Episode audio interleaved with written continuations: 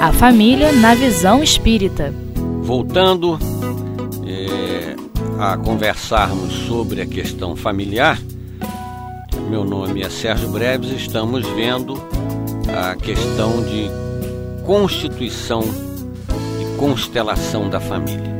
Nós havíamos visto no, no primeiro bloco essa constituição individual e juntamos então os nossos pedacinhos complicados eh, para entendermos o que é essa família. Então, quando nós é, nascemos, nós já trazemos uma bagagem de outras existências.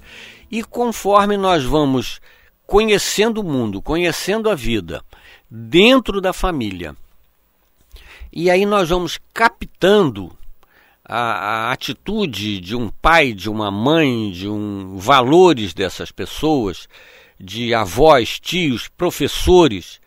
Ou seja, nós vamos aumentando essa bagagem de informações, de vivências, de valores, e isso é que nós usamos nas nossas relações. Em realidade, nós em sã consciência, não é? Não prestamos atenção nisso no dia a dia. Mas é um, uma questão muito complexa as nossas relações. É? São muito fortes para a nossa bagagem espiritual. Porque nós já trazemos essa bagagem e o que nós aprendemos hoje também é acrescido.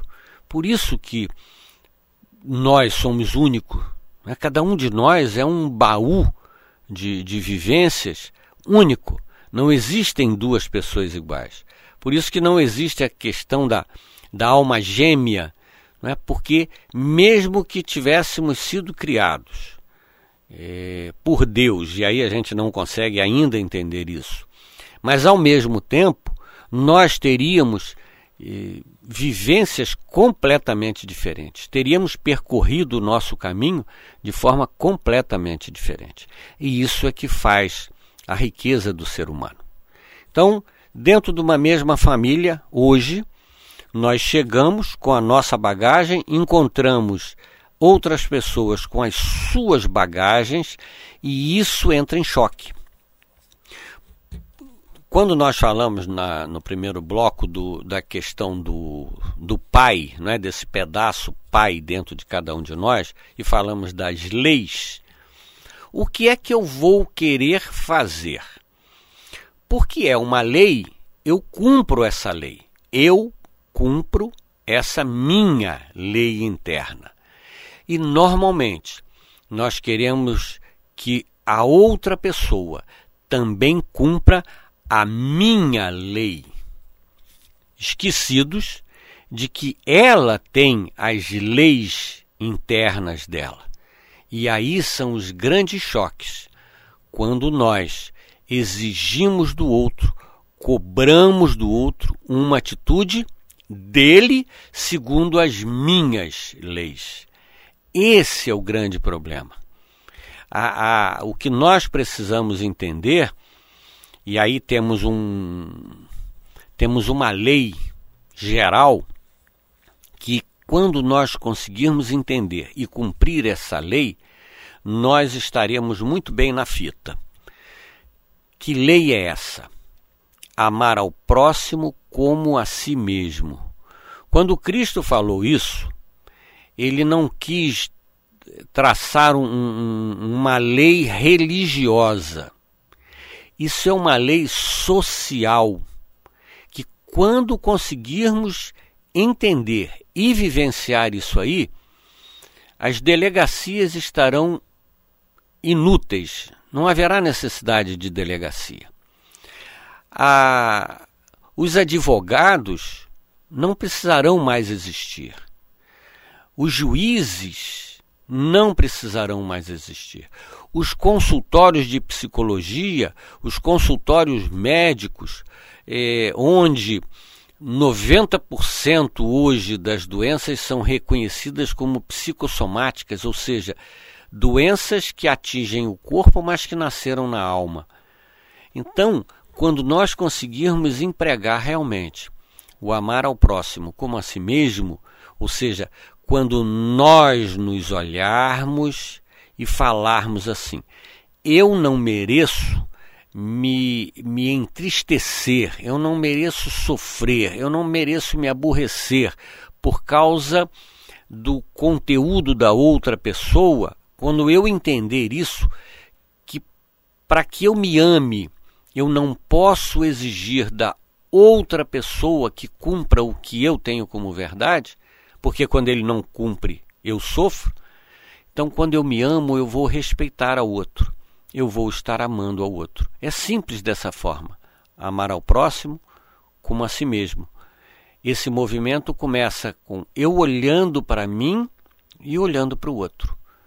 Mas eu tenho que entender que na nossa relação de sociedade e principalmente dentro do lar, dentro da família, eu não posso exigir do outro o que o outro não tem como verdade e não consegue cumprir. Então, nós dentro dessas dentro dessas verdades, né, dentro dessa condição, nós começamos a pensar assim: na nossa sociedade atual, como, como é a constituição da família? Hoje, né, no, no século XX, de meado do século XX para frente, nós temos assim uma nova forma de família que era bem diferente do, do início do século XX para trás. Nós hoje temos a, a, uma questão de separação de casais muito mais clara, não é? Dificilmente o casal continua feliz, vou sublinhar, hein? Dificilmente o casal continua feliz para sempre. Normalmente é, muitos até continuam juntos, mas tecendo toda uma teia de infelicidade. Quando nós entendermos essa diferença, não é de eu olhar para mim, perceber que não mereço é, ser infeliz, porque eu preciso entender o outro, isso vai nos trazer mais felicidade. Mas vamos encarar a realidade, não é? Uma, um grande número de, de casais hoje se separam. Então, nós temos os filhos do casal, nós vamos encontrar depois o marido e a mulher é, constituindo novas relações, constituindo novas famílias. Então, nós temos assim um irmão que é comum a um lado e que é comum ao outro lado, mas esses dois outros lados não são irmãos. Isso dá uma confusão. Né? Hoje existe um filho desse casal, o casal se separa. Cada um de pai e mãe se une a outras pessoas e tem outros filhos. Então esse primeiro filho, ele tem outros dois irmãos, mas esses dois irmãos não são irmãos. E existe toda uma relação de sociedade não é, que nós vamos ter que conviver com, com e convivemos com essas realidades. Então nós temos aí, como família, né, famílias grandes, pequenas, todas elas complicadas, mas grandes, pequenas. Hoje nós temos a, a família a monoparental é um pai ou uma mãe cuidando de, de filhos, ou é, mais é, modernamente, né, os, casais, né, a, a, família homossexual, não é, onde dois homens ou duas mulheres cuidam de, de seus filhos e criam seus filhos. Então nós temos uma, uma literalmente uma constelação familiar. Né? E Precisamos conviver com isso porque é uma realidade.